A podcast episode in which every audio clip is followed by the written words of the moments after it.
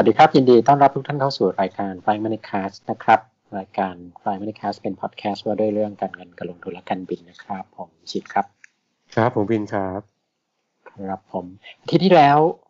มีความปั่นป่วนในตลาดการเงินการลงทุนโลก คือมันป่วนเออป่วนทุกตลาดเลยอะ เพราะว่าหุ้นก็ป่วน ทองคำก็ป่วนคริปโตเคอเรนซีก็ป่วน เกิดเกิดอะไรขึ้นมันเริ่มมาจากไหน อยากอยากจะย้อนนิดหนึ่งว่าถ้าถ้าถ้าใช้ผมบอกว่าความเสี่ยงปีเนี้ยคืออะไรนะครับความเสี่ยงมีมีสองสาข้อข้อหนึ่งคือเรื่อง QE tapering ก็คือการที่ธนาคารกลางจะชะลอการทำ QE เราทุกทนอีกครั้งหนึ่งว่าหุ้นมันขึ้นมาเยอะก็เพราะว่าซับคล่องเยอะ ภาพคล่องเยอะก็มาจากการอัดฉีดเม็ดเงิน เพื่อกระตุ้นเศรษฐกิจก็คือ QE นั่นแหละนะครับ ถ้าจำกันได้เมื่อหลายปีก่อนเคยมีประธานเฟดเขาก็ออกมาให้สัญญาณว่าจะชะลอ QE แค่สัญญาณเนี่ยหุ้นก็ตกประเด็นหน้าทั่วโลก ครั้งนี้ก็เลยมีความกังวลว่าถ้า QE จะชะลอก็ก็หุ้นจะตกเนี่ยแต่ก็พาวเวลออกมาล่าสุดก็ไม่ คือให้สัญญาณชัดเจนว่าจะไม่จะไม่ลด QE นะก็ก็รอดไป แต่ว่าความเสียข้อหนึ่งคือเรื่องของตลาดตราสารหนี้นะครับ เพราะว่าจริงๆมันมีมุมที่ทางทีมผมพินสโปก็คุยไปแล้วว่า ปีนี้คาดว่ายูจะเด้งบอลยูสหรัฐจะจะเด้งจะจะขึ้น บอลยูขึ้นคือราคาพันธบัตรตกนะซึ่งเขาก็คาดกันคร่าวๆ หลายๆเขาส์คาดว่าเนี่ยจะขึ้นไปแตะ1.5%นะครับ เราก็คิดว่ามันก็คงจะเกิดช่วงสัก กลางปีปลายปีอะไรเงี้ยผมว่ามันเกิดตั้งแต่ต้นปีเลยนะครับ คือขึ้นไปตั้งแต่แบบเดือนแรกๆของปีนี้นะก็ล่าสุดก็คือหนึ่งจุดห้ากว่ากว่าอ่าก็ก็คือเป็นการขึ้นที่ที่ถือว่าแรงมากจากจากจากครึ่งเปอร์เซ็นต์จากครึ่งเปอร์เซ็นต์เมื่อปีที่แล้วอ่ามาเป็นหนึ่งจุดห้าเปอร์เซ็นต์คือขึ้นมาหนึ่งเปอร์เซ็นต์เต็ม ครับ นี่คือพันธบัตรรัฐบาลสิบปีอ่าขอทำความเข้าใจนิดหนึ่งปกติเนี่ยพันธบัตรรัฐบาลสิบปีเนี่ยพอออกพันธบัตรมาเนี่ยเขามี ผลตอบแทนที่ฟิกอยู่แล้วไหมมีมีคูปอง อ่าเออคูปองก็จะออกมาเท่าเท่ากับอัตราดอกเบี้ยของพันธบัตรสิบปีในวันนั้นอืมเช่นสมมติว่าเมื่อห้าปีก่อนสหรัฐบาลสหรัฐออกพันธบัตรสิบปี วันนั้นอะ ดอกเบี้ยสิบปีอยู่ที่ประมาณสักสามเปอร์เซ็นต์เงี้ยคูปองก็จะประมาณสามเปอร์เซ็นต์แต่แต่ว่าราคาใช่ไหมที่มัน มีความเคลื่อนไหวเปลี่ยนแปลงได้เพราะคูปองนั้นจะฟิกตรงนั้นอย่างเดียวใช่ทีนี้เมื่อเวลาผ่านไปเนี่ยดอกเบี้ยมันดอกเบี้ยในตลาดมันเปลี่ยนทุกวันใช่ไหมครับเขาเรียกว่ายิวบอลยิวนะครับ เปลี่ยนทุกวันซึ่งทำให้พันธบัตรรุ่นหลังๆเนี่ยเวลาออกมาใหม่ๆมันก็จะมีคูปองที่ออกมาใหม่เนี่ยไม่เท่ากับอดีต แล้วก็มันก็พอๆกับดอกเบี้ยในวันนั้นสมมติว่าพอเวลาผ่านไปตัวยิวในตลาดมัน ลดจากสามเหลือสองเออมันก็ทำให้พันธบัตรรุ่นที่ออกก่อนหน้าที่ให้คูปองสามเปอร์เซ็นต์น่ะมีมีค่ามากขึ้น เพราะจ่ายคูปองมากกว่าพันธบัตรรุ่นใหม่ที่ออกมาที่สองเปอร์เซ็นต์นะครับมันเมื่อเมื่อยิวลงเนี่ยราคาพันธบัตรรุ่นเก่าๆก็เลยจะขึ้น อืมนึกออกปะขึ้นเพราะว่ามันมันมันมีของถูกมันเป็นของที่ให้ดอกเบี้ยดี ให้คูปองดีกว่า อ่า อ่าเพราะฉะนั้นมันก็ ใครมีพันธบัตรรุ่นเก่าที่จ่ายสามเปอร์เซ็นต์อะ ก็จะจะพบว่าราคาพันธบัตรตัวเองอะถ้าเอามาขายตลาดราคาจะขึ้นเพราะคุณได้คูปองดีกว่านะครับ ตรงข้ามกัน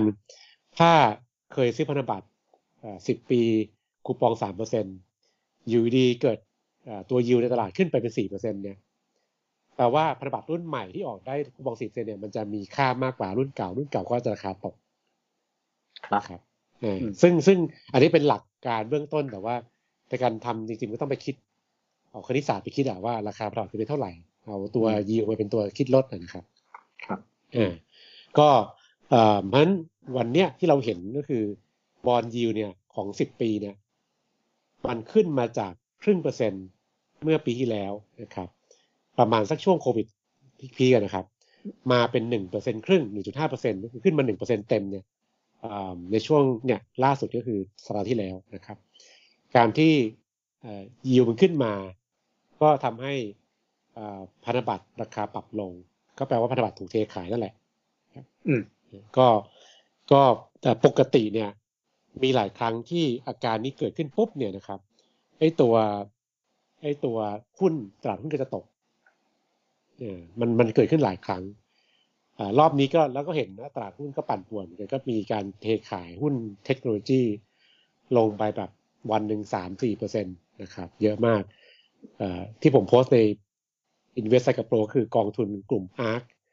ซึ่งเป็นกองทุนที่เน้นหุ้นเทคโนโลยีที่แบบว่าเป็นแบบยุคใหม่ๆแบบยุค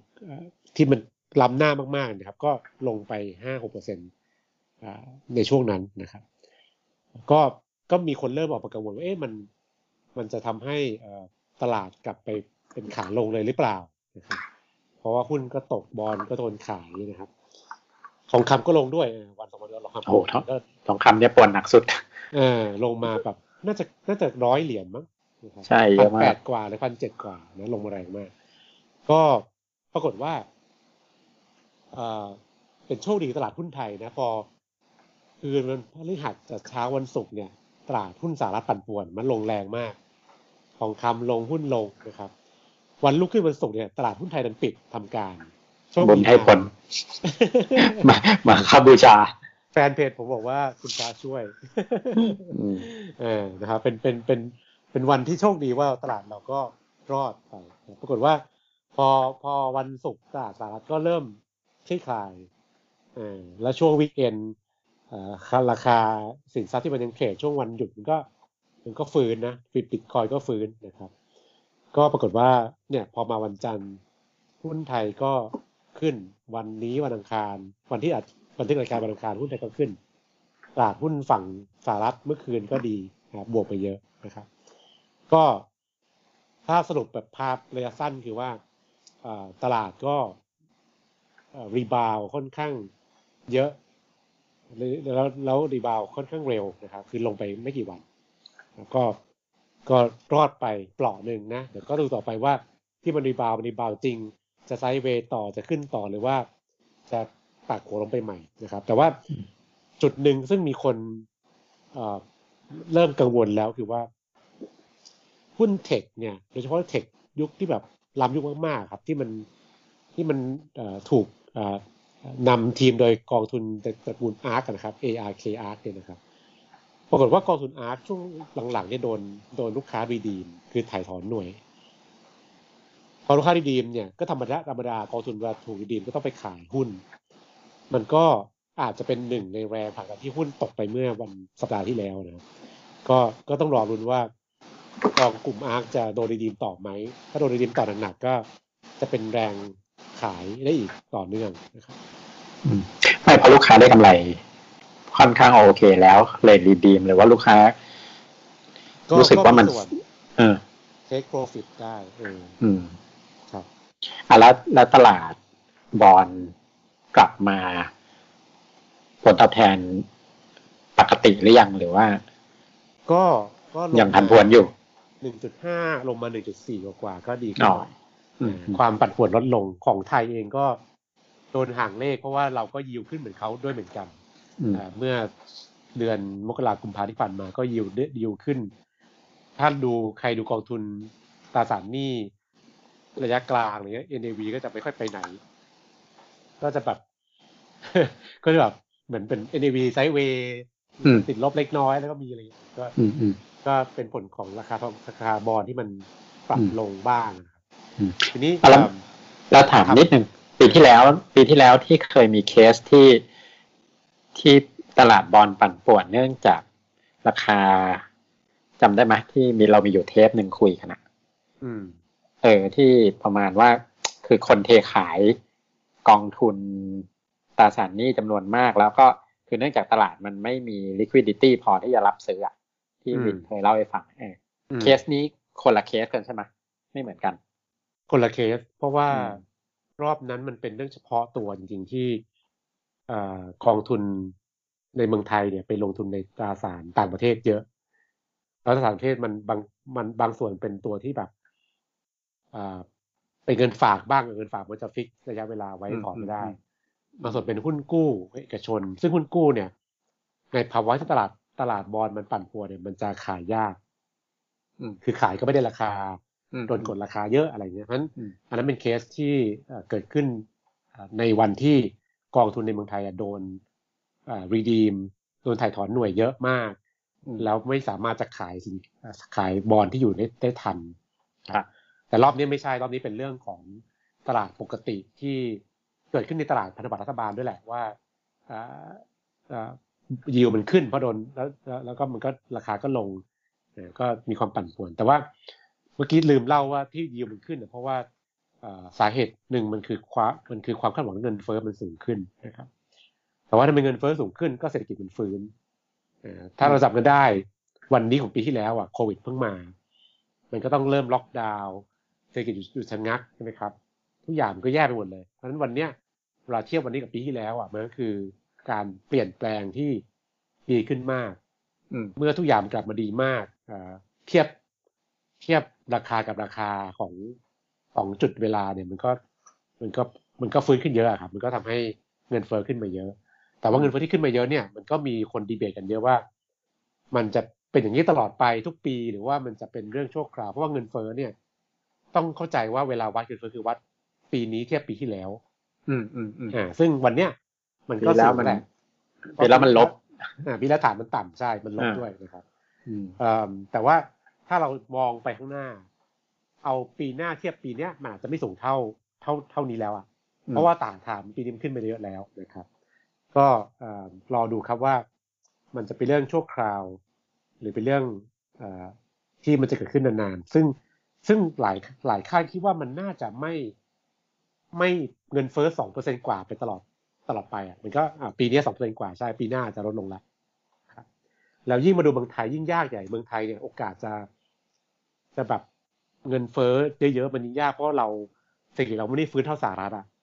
อืมมันก็เลยมีคนสงสัยว่าเอ๊ะที่บอลยิวเมืองไทยขึ้นเยอะๆเหมือนสหรัฐเนี่ย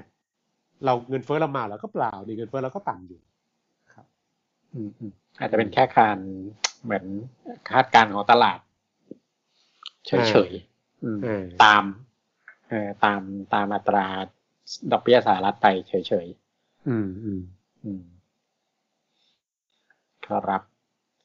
ราะเรื่อง bond นี่เป็นเรื่องแบบ มันจริงๆมันให้คือเรียกว่าเปอร์เซ็นต์ผลตอบแทนไม่ได้เยอะ แต่ว่าก็มีความสร้างความปั่นป่วนได้ใช่พอใช่สมใช่ควรเออ เป็นสินทรัพย์ที่เราชอบแซวกันว่า downside risk เยอะมาก upside เหลือนิดเดียวอืม upside ครับคือ คือก็ต้องได้มาสองอย่างจากคูปองใช่ไหมเออเอจาอกจากเอิ่มราคาที่จะเพิ่มขึ้นได้ถ้า ถ้าดอกเบี้ยมันลงไปอีก ซึ่งตรงนี้ดอกเบี้ยคงจะลงอีกยากแล้วอะครับ ติดอ่าฟลอร์อยู่แล้วใช่ไหมมันต่ำแล้วอะเอออมมันมีแต่อืมจะขึ้นมากกว่านี้อืมซึ่งเรื่องดอกเบี้ยขึ้นเนี่ยนะต้องบอกว่าเป็นเรื่องที่เราคาดกันมานานมาก มันเพิ่งเกิดตอนเนี้ย คือคือคิดมันคิดกันมาหลายปีเป็นแบบ น่าจะเกือบสิบปีแล้วมั้งว่าดอกเบี้ยจะขึ้นสักทีเถอะอะไรเงี้ยก็ไม่ขึ้นสักทีจนลงมาตลอดทางเลยคือผมทำงานมา จะยี่สิบปีดอกเบี้ยเป็นขาลงตลอดนะครับ คือมีเด้งบ้างสั้นๆ แต่เป็นขาลงตลอดทางเลย อืม เออ ซึ่งซึ่งก็ครั้งนี้ก็ ก็มีคนคิดว่าเป็นไปได้ไหมว่ามันจะเป็นขาขึ้น แต่ก็ ก็ยากอีกอะจะให้ขึ้นไปแบบห้าหกเปอร์เซ็นเหมือนอดีตคงคงยากเพราะเงินเฟ้อเราคงไม่ได้สูงอะนะครับ อย่างที่บอกว่าเงินเฟ้อน่าจะต่อืมำเออนะครับ ก็นี่แหละ ก็น่าจะอยู่อย่างเงี้ยไปสักพักหนึ่ง อืมอืมนะครับครับเอาแล้วจริง ๆ ถามถามหน่อย ในเรื่องผลตอบแทนของบอลเนี่ย คือ คือข้อดีคือมันมีความสม่ำเสมอใช่ไหมในการลงทุนในเช่น เอ่อเรียกว่าอะไรอะตราสารหนี้อะอืม เพราะว่าผลตอบแทนมันก็ไม่ได้มาก สมมุติซื้อกองทุนตราสารหนี้อย่างเงี้ยมันก็ให้ผลตอบแทนหลักดิจิตเดียวหนึ่งเป อร์เซ็นสองเปอร์เซ็นอะไรอย่างเงี้ย อืมเพียงแต่ว่ามันก็ไม่ไม่หวือหวาใช่ไหมไม่ ไม่ได้ไม่ได้ เรียกว่าอะไรอะ ถ้ามันลงมันก็ลงไม่มาก ถ้าถ้าอธิบายแบบง่ายๆสุดคือว่า ถ้าซื้อพันธบัตรหรือหุ้นกู้มาแล้วเอาใบใบแปะฝาบ้านไว้อะไม่ไม่ได้ไม่ได้สนใจราคามันระหว่างทาง แล้วพอครบกำหนดแล้วไปขายอันนั้นอะ เข้าใจสุดละก็คือว่าเอ่อซื้อมาร้อยบาท ได้คูปองสมมติว่าสามเปอร์เซ็นอายุสิบปีอาก็รับไปปีละสามเปอร์เซ็นพอครบสิบปีก็เอาไปนั่นน่ะไปคืน ได้เงินต้นคืนมาร้อยบาทอืมเออนั่นนั่นคือหลักการง่ายสุดของตราสารหนี้ของหุ้นกู้ของพันธบัตรก็คือ มันเป็นที่เก็บรักษาเงินต้นอืมแต่ว่าความซับซ้อนของมันก็คือว่าเวลาเราลงทุนในตราสารหนี้ที่เราดูราคาตลาดระหว่างทางด้วยโดยเฉพาะยิ่งการลงทุนผ่านกองทุนรวม หรือกองทุนทั้งหลายเนี่ย มันก็จะมีราคาขึ้นลงได้ ซึ่งราคาขึ้นลงเนี่ย มากน้อยขึ้นอยู่กับอายุตราสารนั้นและปัจจัยอื่นนะครับถ้าตราสารอายุสั้น ๆ ราคาขึ้นลงน้อยมากเอออย่างถ้าวันนี้ผมแนะนำว่าถ้าใครอยากลงทุนตราสารหนี้ก็ลงกองทุนระยะสั้นไปเลยแบบมันนี่มาเก็ตอายุเฉลี่ยสักสองเดือนสามเดือนเนี้ยโอเคสบาย ราคาแทบไม่เปลี่ยนนะครับอืมแต่ถ้าลงทุนพันธบัตรยืดยาวๆอ่าถ้าแบบ สุดขั้วเลยคือแบบลงทุนพันธบัตรอายุแบบยี่สิบสองสิบปีอย่างเงี้ย ราคาเปลี่ยนได้เยอะมากเลยนะแบบราวกับเป็นหุ้นเนี่ยอืมเวลาขึ้นก็ขึ้นแรงลงก็ลงได้แรงก็ก็เพราะว่าอายุมันยาวราคาจะเปลี่ยนเยอะครับครับโอเค พอได้ไอเดีย อืม อืม ได้ครับ เดี๋ยวไว้เผื่อมีอะไรในสัปดาห์นี้มาอัปเดตกันต่อนะครับครับผมนอันนี้มันเป็นเรื่องที่ ที่เกิดขึ้นเมื่อสัปดาห์ที่แล้ว ที่สร้างความปั่นป่วนให้กับเรียกว่าแทบทุกตลาดโดนผลกระทบไปหมด ไม่มีตลาดไหนที่ไม่ผันผวน ใช่ มีหุ้นไทยรอดไป ปิดวันศุกร์วันเดียวเออรอดจริงครับโอเค ก็คอยมาอัปเดตติดตามข่าวสารและภาวะทางการเงินการลงทุนของทั้งไทยและของโลกนะครับ ผ่านทางรายการของเราเอ่อก็ ทุกๆ ช่องทางที่ท่านฟังพอดแคสต์นะครับ ไม่ว่าจะเป็น iOS หรือ Android หรือทางแอป Spotify แล้วก็ถ้ามาพูดคุยกับเราก็ทาง Twitter at f i m a l y c a s t นะครับ แล้วก็เพจใน Facebook ก็ชื่อ Family Cast นะครับสำหรับสัปดาห์นี้ก็ขอลาไปแต่เพียงเท่านี้นะครับ สวัสดีครับ สวัสดีครับ